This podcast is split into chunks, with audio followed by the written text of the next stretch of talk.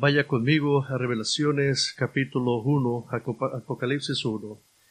Vamos al Señor en oración. Señor, venimos ante usted en esta tarde y hemos tenido todo un día de estar aquí. Qué glorioso es estar llenos de la verdad, llenando nuestros corazones con verdades gloriosas y cantamos en esta mañana y fuimos recordados del Evangelio y fuimos recordados de la urgencia de compartir el Evangelio. Y en esta tarde le pido, Señor, que nuestros corazones volteen hacia arriba y se enfoquen en el futuro, a ese día donde Cristo va a regresar y va a reinar como Él debería de hacerlo.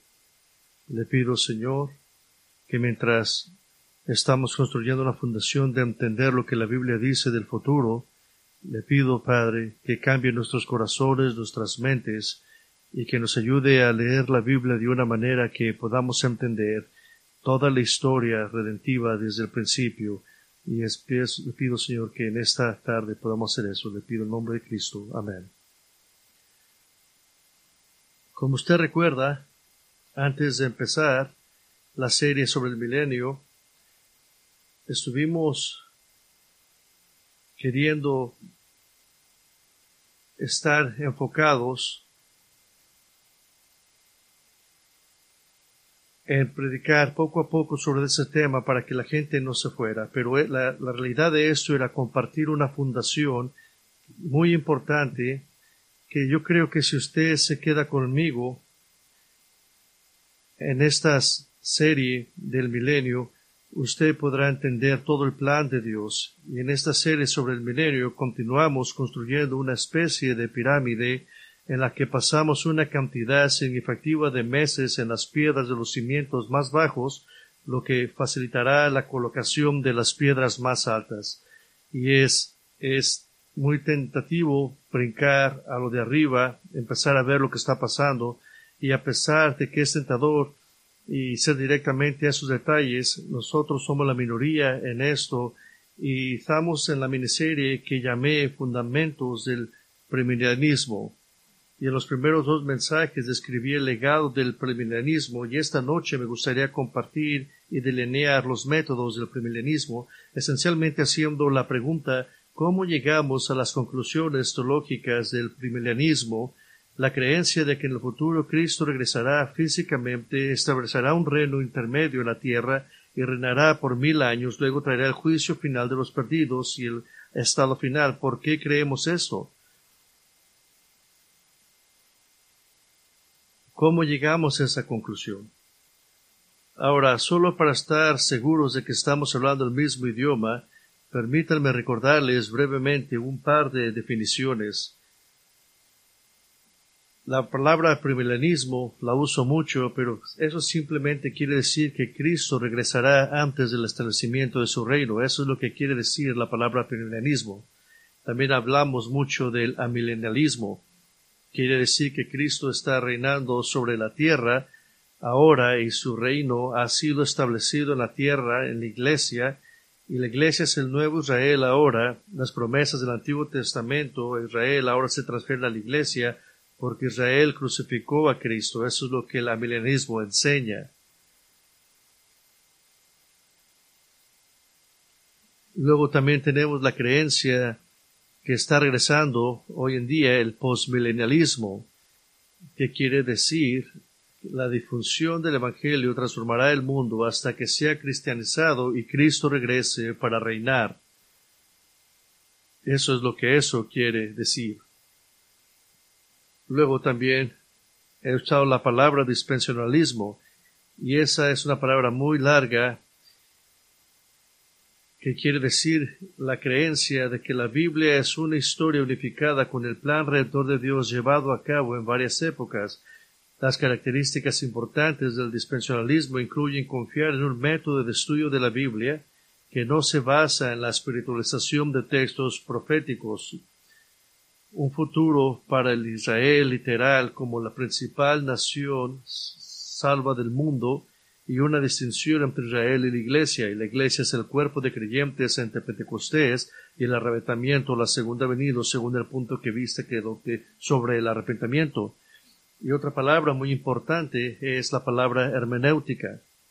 La palabra, el primer libro que leí sobre la hermenéutica fue un libro intenso, pero fue un libro que me ayudó y quiere decir simplemente métodos de estudiar la Biblia o un método para interpretar cualquier literatura. Y eso es lo que usa el mundo para interpretar la literatura. Y esto simplemente recordándole unos términos. Y al igual que los últimos dos mensajes, este es realmente un mensaje en dos partes, los métodos del premilanismo. Y realmente tengo un objetivo principal. Es uno que me apasiona mostrarle que puede tomar la Biblia al pie de la letra que puede confiar en lo que lee es lo que Dios tenía la intención de decir la primera vez. Y la gente que cree eso, usted es la minoría y quiere darle confianza de que usted puede confiar en lo que está leyendo en la palabra de Dios. Y que los significados no son tan oscuros que solo unos pocos elegidos puedan entenderlos. Ahora, sería razonable que se preguntara a sí mismo, tal vez susurrando a la persona que está a su lado, será preguntado ¿por qué me someta a un sermón si incluso un sermón en dos partes sobre el método de estudio de la Biblia? ¿Qué clase de sermón es este? Y es posible que incluso esté tratando de cronometrar su salida cuando miró mis notas. Y estamos poniéndole atención si usted es el que se quiere salir de aquí. Estoy jugando. Esta es la razón por la que esto es tan importante. Su teología determina cómo vive su vida, cómo vive ante el Señor, por lo cual responder a la pregunta de cómo determino mi teología es de importancia vital. Es así de importante. Y como primilianistas, nuestro punto básico de discordia con cualquier sistema teológico es que debes tener el orden de la teología y la hermenéutica correctos. Un punto de vista teológico no es una hermenéutica, no es un sistema de estudio de la Biblia, no puede mezclar estos dos. ¿Por qué? Porque ahora estás interpretando la Biblia según el sistema teológico que has elegido creer. Y eso es incorrecto.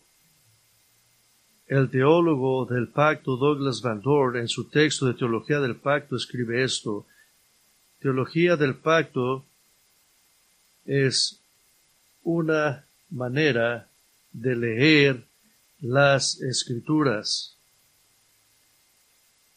Si mira la falacia con eso, que primero usted crea un sistema teológico y luego usted abre la Biblia y la estudia a través del lente de ese sistema.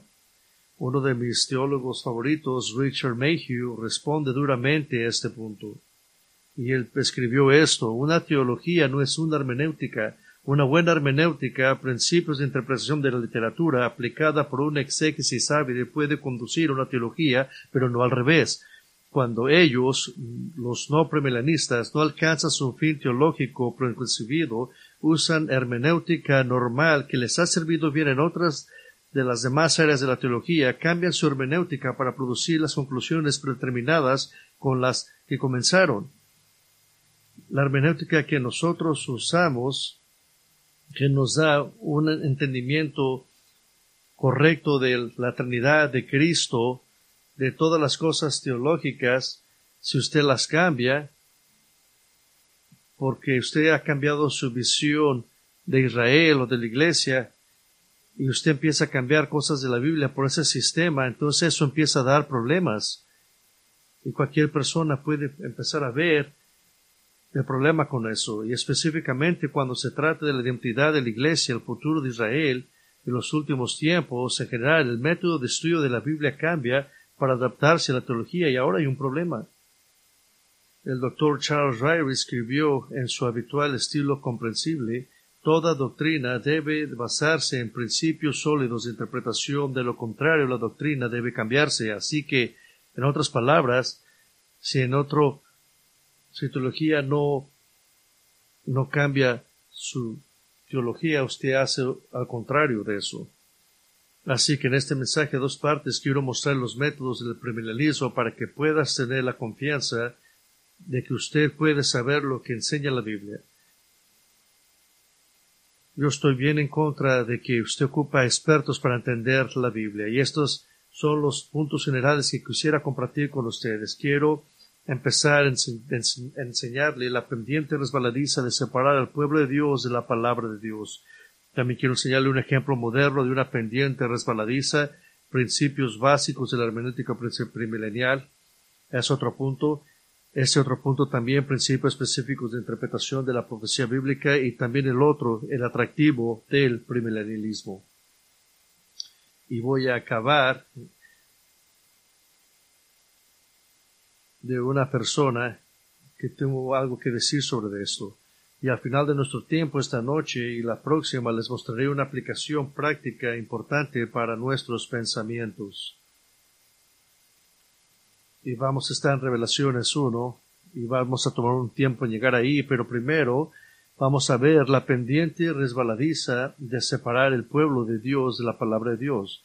Hay otro amigo que yo conozco de una persona que cree en la veracidad de la Biblia. Están muertos, pero son amigos y hay otro hombre que estaría dispuesto a tomarse el tiempo para dar un par de mensajes sobre la necesidad de que el pueblo de Dios entienda la palabra de Dios, y ese hombre es William Tyndale.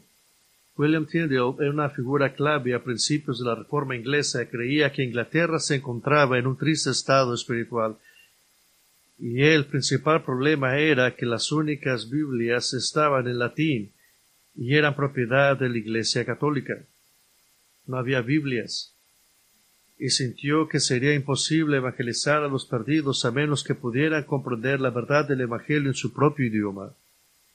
A principios de las décadas de 1520, Tyndale estaba cenando con un sacerdote católico que le dijo a Tyndale, habíamos estado más privados de la ley de Dios que la del Papa. En otras palabras, estábamos, estaba diciendo que estábamos mejor sin la palabra que con el Papa. Y Tiende replicó al otro invitado de la cena, desafió al Papa y todas sus leyes. Dijo que si Dios le perdonara la vida de muchos años, sería que un niño que conduce el arado supiera más de las escrituras que él.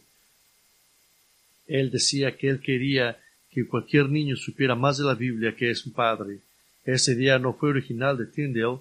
El erudito griego Erasmo acababa de publicar su Nuevo Testamento griego basado en los muchos manuscritos griegos del Nuevo Testamento que había estudiado consultado con la esperanza de que los traductores lo usaran para poner el Nuevo Testamento en el idioma del lector. En el prefacio de este Nuevo Testamento griego escribió que ojalá el labrador cantara un texto de la escritura en su arado y que el tejedor las tarareara al son de su lanzadera. Tyndale hizo que la ambición de su vida fuera traducir la Biblia al inglés y esto eventualmente causó su martirio siendo quemado en la hoguera por la Iglesia Católica Romana. ¿Por qué la Iglesia Católica estaba tan aferrada a no compartir la Biblia? Porque ellos querían retener el control de la gente al retener la verdad. Es lo que ellos querían hacer. Y ellos tenían todo el poder. El catolicismo el poder sobre las personas depende de afirmar que ellos son los únicos que pueden interpretar correctamente la Biblia. Bueno, ahora que los días de la gloria de ellos, en los que nadie más que los sacerdotes podían leer la Biblia por sí mismos, terminaron y la religión católica ha tenido que reafirmarse. Hoy, el catecismo de la Iglesia Católica afirma la sagrada tradición y la sagrada escritura constituyen el único depósito sagrado de la palabra de Dios, así que afirman que las escrituras y la tradición de la Iglesia son iguales en autoridad. Y ahora se lo llevan a otro, a otra altura.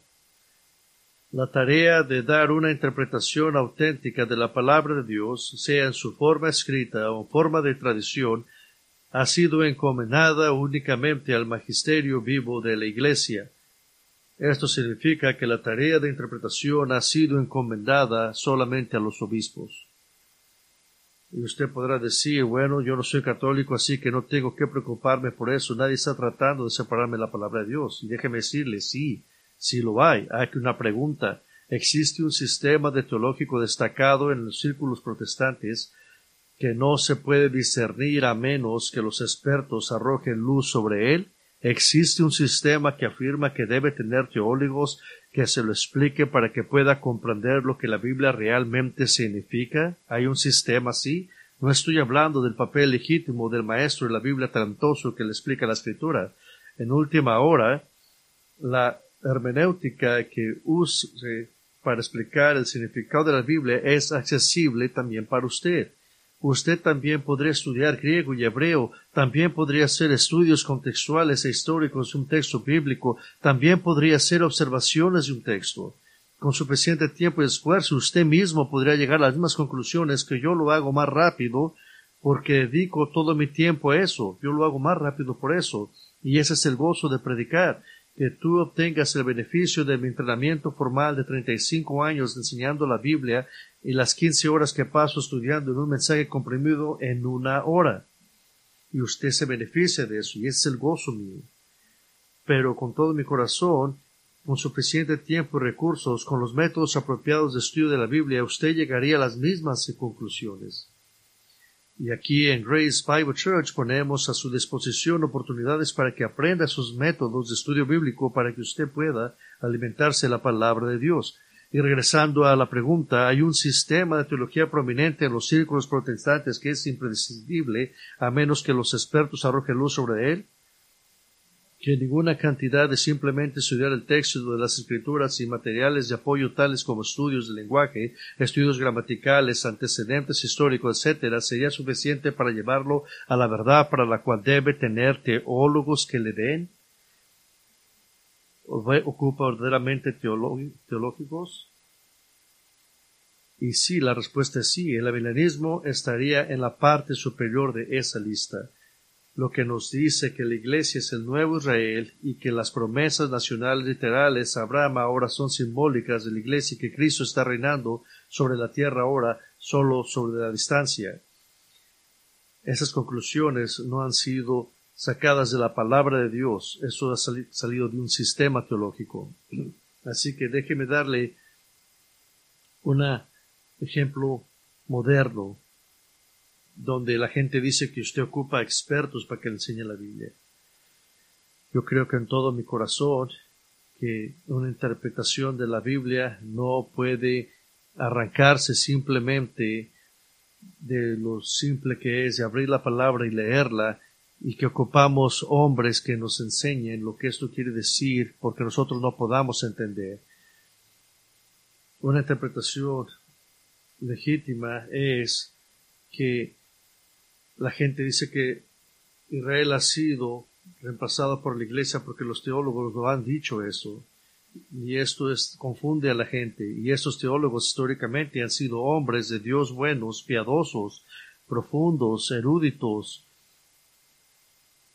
que aman al Señor con todo su corazón y que nosotros anduviéramos con ellos y conviviéramos con ellos y compartiéramos nuestros esfuerzos con ellos. ¿Y por qué los dudaríamos? No dudaría su sinceridad, pero simplemente dudo los métodos que usaron para interpretar la palabra. Con respeto lo digo. Ahora, le voy a dar un ejemplo de lo que está pasando. Voy a entrar en la maleza de algunos detalles profundos de un ejemplo moderno, pero los detalles no son el punto el punto de esta larga ilustración que estoy a punto de dar es la que quiero dar hoy. Realmente cualquier sistema de la teología no es premilineal, se basa en expertos y figuras históricas para decirle que esto es verdad y que no. Como un pastor, trabajo muy duro en tratar de recordar que para muchos de ustedes se van a levantar en la mañana y usted a lo mejor va a pasar 15 minutos en la palabra de Dios y tratar de, orar, pero después usted tiene que ir a trabajar y tiene niños y tiene problemas y a lo mejor va a tener tiempo para orar poco en el día, pero yo quiero, quiero estar seguro que no les quiero enseñar de una manera que no los haga sentir que la palabra de Dios usted no la va a poder entender si no se la enseño. Entonces vamos a estudiar lo que voy a enseñar en esta tarde. Mi ejemplo es el libro de revelaciones. Hay dos maneras de ver el libro de Apocalipsis. Y vamos a ver lo que dice la vista secuencial progresiva, que cronológicamente viene una cosa después de la otra, especialmente el capítulo de 6 al 19. El capítulo 6 comienza el periodo de tribulación y los capítulos 6 y 9 destacan los eventos de los próximos siete años. Y esa es la secuencia progresiva. La otra punto que queremos ver es la vista de la recapitulación que los eventos de Apocalipsis deben ser interpretados, especialmente desde el capítulo 6 en adelante, el comienzo de la apertura de los juicios de los sellos, como repitiendo eventos específicos en la historia entre la primera y segunda venida de Cristo. Que los juicios de los sellos representan cosas que ya sucedieron y luego los juicios de las trompetas son una repetición desde un ángulo diferente. y hay muchas variaciones de este punto de vista. Por ejemplo, un teólogo William Hendrickson organiza el libro de esta manera. Apocalipsis se divide en siete secciones. Las primeras tres secciones describen eventos en la Biblia y en la que hablan sobre la tierra entre la primera y la segunda venida de Cristo. Y las últimas cuatro secciones describen eventos en el cielo entre la primera y la segunda venida de Cristo de los capítulos 12 al 22. Ahora hay algo de verdad en todo esto para estar seguros. Apocalipsis describen escenas tanto en la tierra como en el cielo, pero ocurren todas en la forma paralela de esta manera. Cornelius Venema, teólogo amilenial, en su teología de los últimos tiempos, da lo siguiente como supuesta prueba de que el punto de vista de la recapitulación es correcto. Dice la mayoría de los intérpretes están de acuerdo.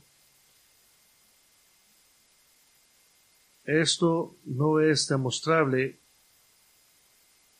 y él no da evidencia para responder esto. Y dice que los estudiantes del libro de Apocalipsis han observado que este es estructurado de una manera que repite recapitula eventos y periodos de la historia cubiertos en anteriores o siguientes. Visiones. Es una característica común reconocida del libro que no se debe leer como una descripción lineal de los eventos del tiempo del fin.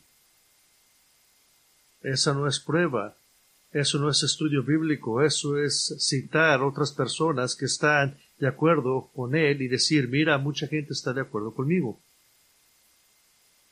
Escuche esta nota explicativa a pie de página en el trabajo de Venema para explicar cómo entender Apocalipsis. Escuche esto.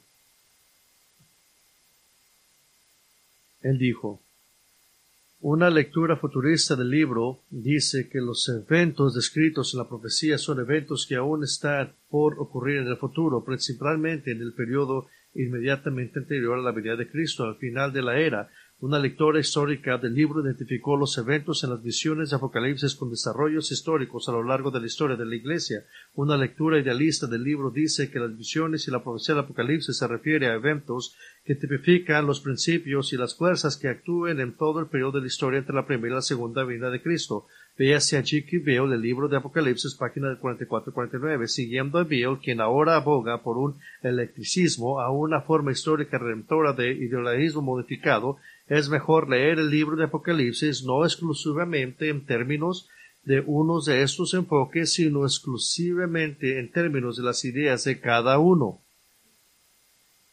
En otras palabras, usted debería leer el libro de Apocalipsis en vista de lo que otras personas dicen de la idea de eso.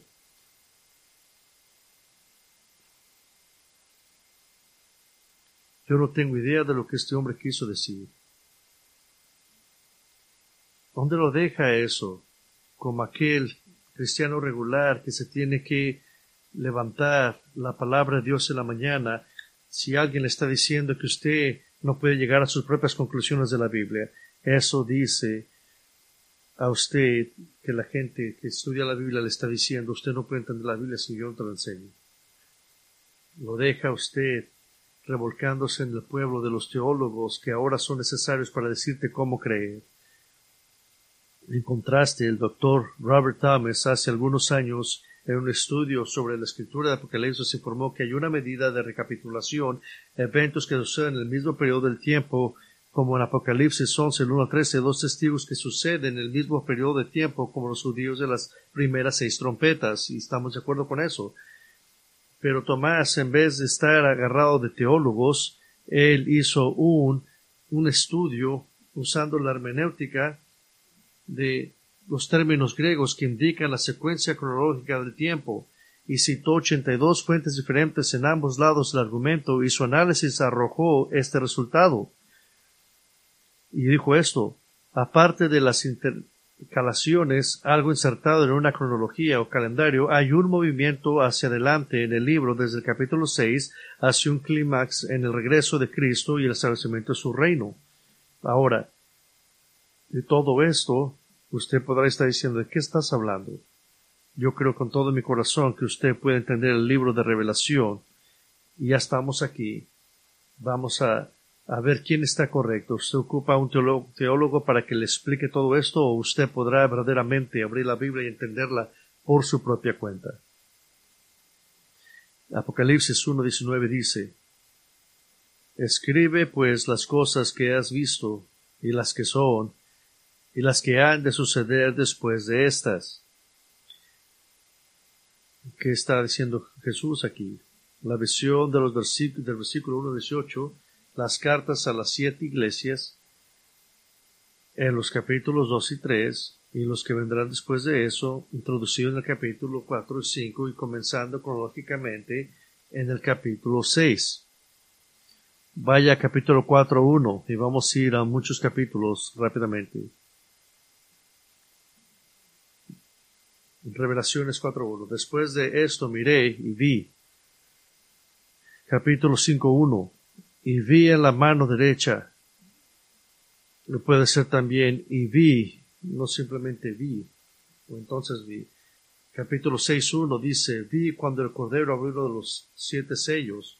Capítulo 7.1 dice, y quiero que vea esto para que usted se grabe bien todo esto. Dice 7.1, después de esto vi. 8.1 dice, cuando el Cordero abrió el séptimo sello y hubo silencio en el cielo como por media hora y vi 9.1 dice, entonces, el 10.1, entonces vi, otra vez dice, 13.1, entonces vi, 14.1, entonces miré, 15.1, entonces vi, 16.1, entonces oí, 18.1 Después de estas cosas yo miré. 19.1 dice Después de estas cosas yo oí. Capítulo 21 Entonces vi. 21.1 Entonces vi. 22.1 Entonces me mostró. Y es ahí donde dijo 22.7, aquí yo vengo pronto, bienaventurado el que guarda las palabras de la profecía de este libro. Y el Apocalipsis 1.3 dice, bienaventurado el que lee, los que oyen las palabras de la profecía y guardan las cosas que están escritas por el tiempo está cerca. Tengo una pregunta para usted. Si para ser bendecido y alentado por el libro de Apocalipsis debe comprender que necesita una forma histórica redentora eclesiástica de idealismo modificado, ¿qué hace eso con su motivación para leerlo? Está completamente cerrado para el cristiano promedio, está sellado y cerrado para usted. Lo sella para que usted no lo pueda entender. Es lo que están haciendo con esas enseñanzas. Fíjese lo que dice el versículo 10. Y dijo, no cierres las palabras, la profecía de este libro porque el tiempo está cerca. Yo creo con todo mi corazón que usted puede estudiar la Biblia y entender la Biblia precisamente cómo es que hemos llegado a creer la historia de la Biblia y que es consistente desde Génesis hasta Revelaciones. Ahora para explicar algo, ¿cómo podemos llegar a estas conclusiones? Déjeme enseñar lo que la hermenéutica literal enseña y voy a tratarlo de mantener básico. Solo para una explicación ligera, cada vez que no estamos de acuerdo con algo, cae en cómo estamos interpretando, cuál es el método. Las palabras de la Biblia deben de ser entendidas en un orden plano y de una manera bien explicado, pero el simbolismo es generalmente claro y solo porque el simbolismo existe extensamente en la Biblia no significa que el lector tiene la libertad de simplemente decir que algo es simbólico solo porque la lectura literal interferirá con una posición teológica comprensida. Déjenme ponerse de esta manera. Si mi esposa deja una nota y me dice que agarre verdura al regresar a la casa y si mi sistema teológico le dice no siento cómo hacerlo, él siempre estaba diciendo, estaba hablando simbólicamente. Yo simplemente quería que pensaras en eso, no que verdaderamente lo hicieras. No tiene sentido eso. Esta es la diferencia de entre exégesis y exégesis. Exégesis significa sacar de algo y exégesis significa poner algo en imponer un sistema de creencias en un texto y manipular el texto para que signifique algo que el autor nunca pretendió. Se pudiera acercar más al punto, el exégesis es una posición de humildad, y la exégesis es una posición de orgullo, realmente el máximo orgullo porque el estudiante de la escritura se está imponiendo un nuevo significado a las mismas palabras de Dios. ¿Sabe quién fue la primera persona que hizo eso? Fue Satanás al poner palabras al texto, él fue el que dijo, de veras no es lo que Dios ha dicho, y ya lo reinterpretó. Hay muchas subdivisiones en áreas de la claridad. Permítanme resumir las partes básicas de la hermenéutica premilenial en cuatro principios. Y así es como llegamos a la teología que tenemos hoy en día primer principio es interpretar gramaticalmente. Yo no sé de ustedes, pero cuando yo estaba en el grado 9 y mi maestro de inglés, y él decía, vamos a estudiar grammar, algo de mí se moría, porque yo no miraba la importancia de eso, y ahora es lo más importante que yo uso para interpretar la palabra de Dios. Las palabras, significados de las frases y las oraciones exactas son importantes de acuerdo con las reglas gramáticas normales del idioma. Y es importante entender eso. Que es importante entender todas estas palabras que están en la palabra. Estas cosas importan. De que le doy una ilustración. Una que está usted familiarizado. Juan 8:58. Jesús le dijo, de cierto, de cierto os digo, antes que Abraham fuese, yo soy.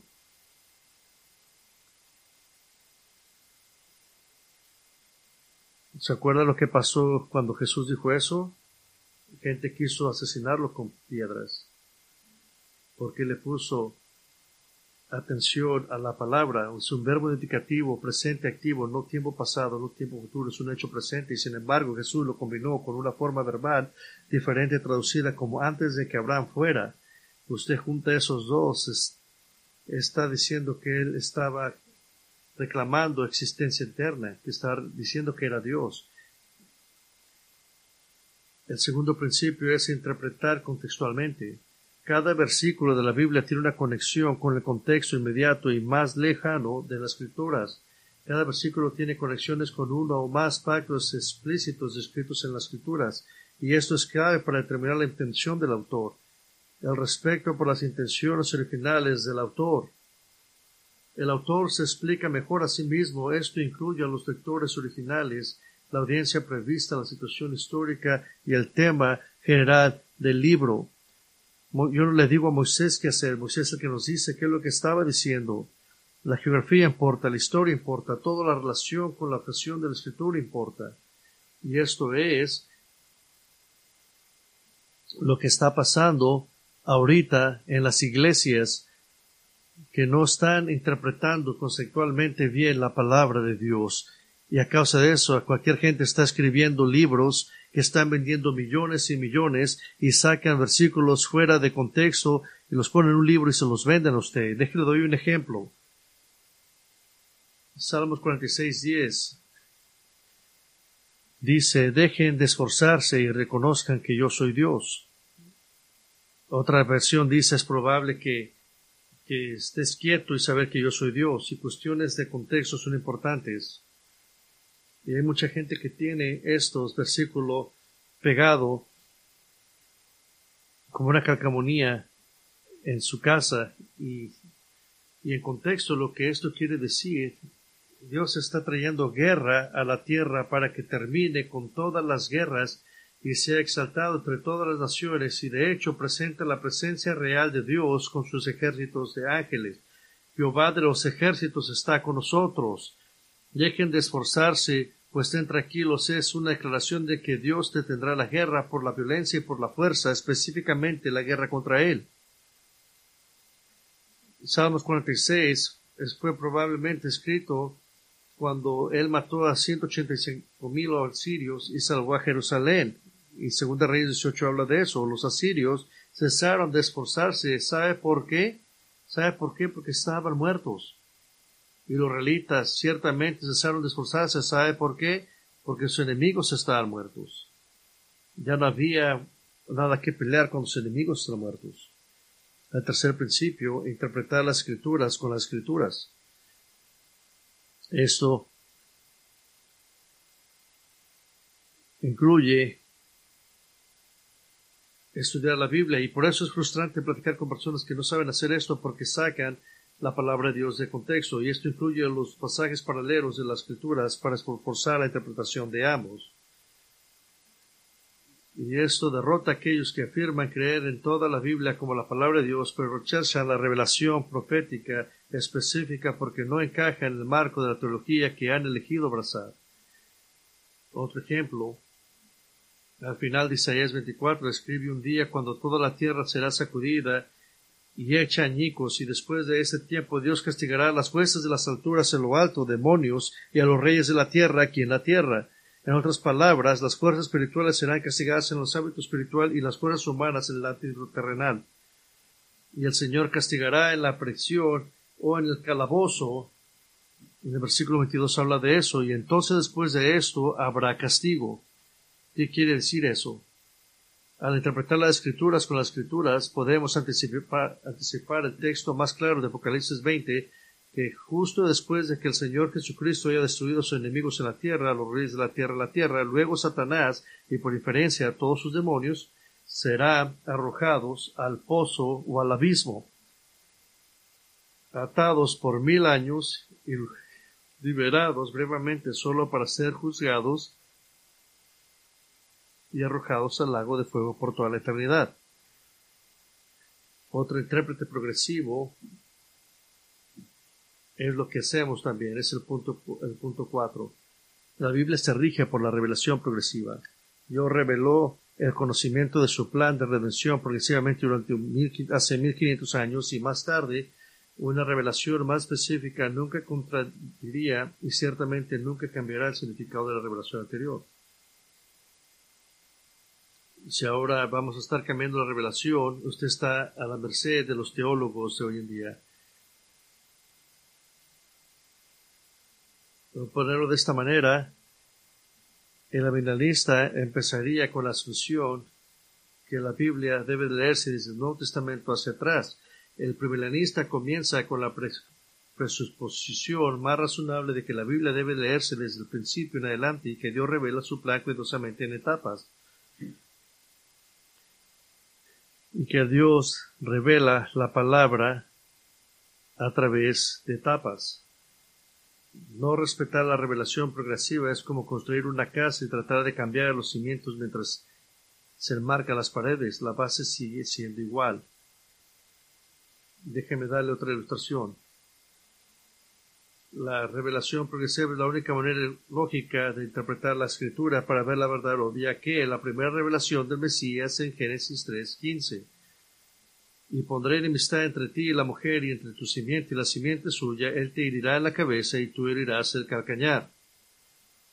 Esa revelación fue mejor entendida al leer Isaías 53.5, que dice, pero él fue traspasado por nuestras transgresiones, molido por nuestras iniquidades, el castigo de nuestra paz cayó sobre él, y por sus llagas fuimos nosotros curados.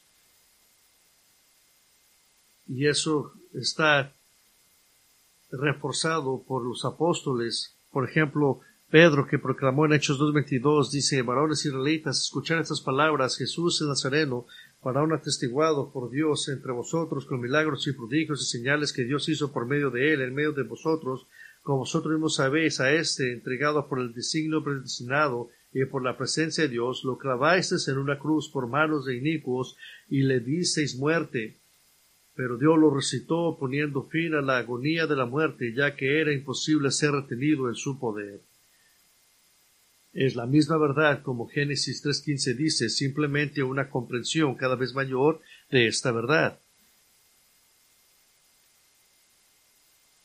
Entonces, interpretamos gramaticalmente, interpretamos contextualmente, interpretamos escritura con escritura y interpretamos progresivamente.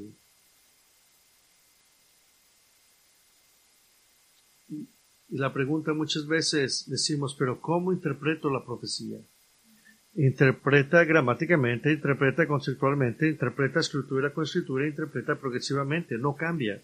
Pero entiendo la pregunta, la profecía es el quid de todo el debate interpretativo entre el premilalismo y cualquier otro sistema teológico alternativo. Entonces, ¿cómo interpreto la profecía?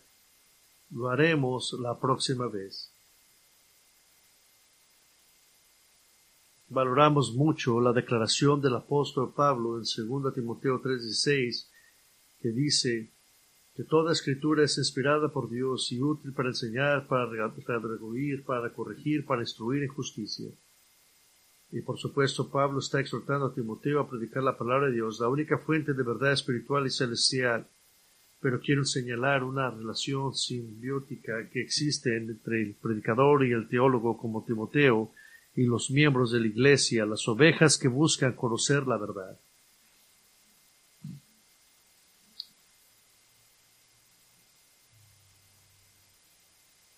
Esta relación simbiótica se ilustra mejor con algo único que sucedió en el ministerio del apóstol Pablo. Pablo y Silas han estado en Tesalónica, pero están en peligro. Y Hechos 17:10 dice, e inmediatamente los hermanos enviaron a Pablo y a Silas de noche a Berea, y cuando llegaron entraron en la sinagoga de los judíos, y estos eran más nobles de ánimo que los de Tesalónica, porque recibieron la palabra con gran solicitud, escudriñando cada día la escritura para ver si estas cosas eran así. ¿Ves la relación simbiótica? El predicador transmite información de la palabra de Dios, pero nunca representa una teología que es completamente inaccesible para el cristiano nunca te dice que la única manera que vas a entender esto es si yo te lo explico. Hasta este día de hoy, la frase ser buenos verianos significa examinar las escrituras por vosotros mismos.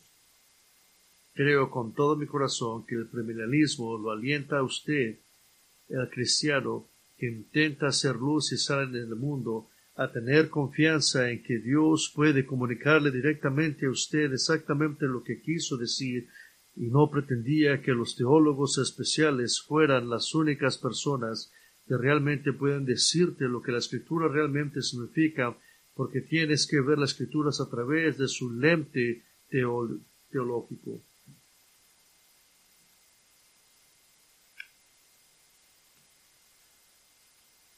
Alguien me preguntó recientemente,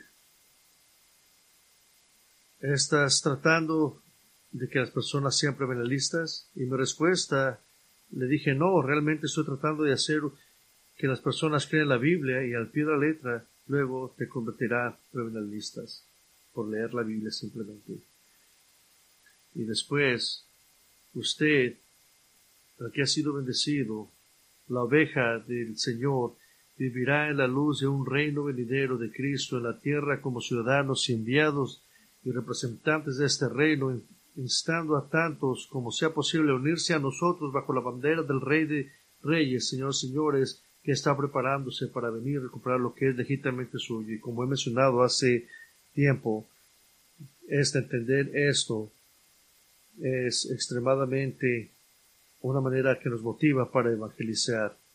Que el Evangelio no simplemente es Cristo murió en la cruz, el Evangelio también es que Él pagó los el precio que, que tú debías, que te separaba de Dios y que te va a levantar en resurrección para poder demostrar que ese pago se ha pagado y está asegurado y ahora Él se fue al cielo, Él está intercediendo por usted y por nosotros y ahora Él va a regresar y va a estar aquí, establecer su reino y va a traer a toda la gente que sobrevivió la tribulación y los va a traer a juntarlos y va a ser divididos dos campamentos, aquellos que van a ser las cabras aquellos que van a ser las ovejas, aquellos que van a ser pasados por juicio y aquellos que estén en Cristo en ese tiempo van a regresar a Él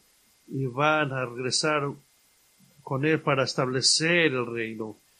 Y aquellos que resolvieron van a estar reinando con aquellos que sobrevivieron el, la tribulación y ahora Cristo va a establecer su reino y aquellos que creyeron en Él van a vivir no solamente a cien, a doscientos, van a vivir hasta mil años. No querrías estar conmigo en ese reino. Ese es el Evangelio completo. El Evangelio está bien premilenista porque regresa a Génesis capítulo 3.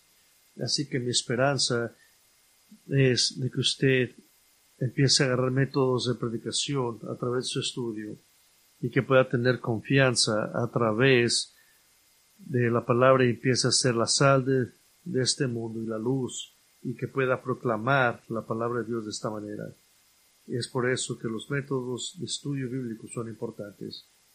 Y vamos a acabar con eso. Oremos. Padre, que vivamos en luz de ese reino que va a venir en el futuro, que seamos buenos representantes y que animemos a aquellos, los más que podamos, que se pongan bajo la bandera de su Hijo, que se está preparando para detener lo que es verdaderamente de Él. Digo, Señor, por todos los creyentes que están aquí, de acuerdo a su plan perfecto, que tengan confianza en creer lo que han leído en su palabra, que siga siendo algo que los ilumina y que abran estas verdades, diciendo, abre mis ojos a través de su ley, y le pido eso por nosotros, para ser efectivos en este mundo que está muriendo, para dar la luz de Cristo al mundo. Le damos las gracias a Dios y lo damos en nombre de Cristo. Amén.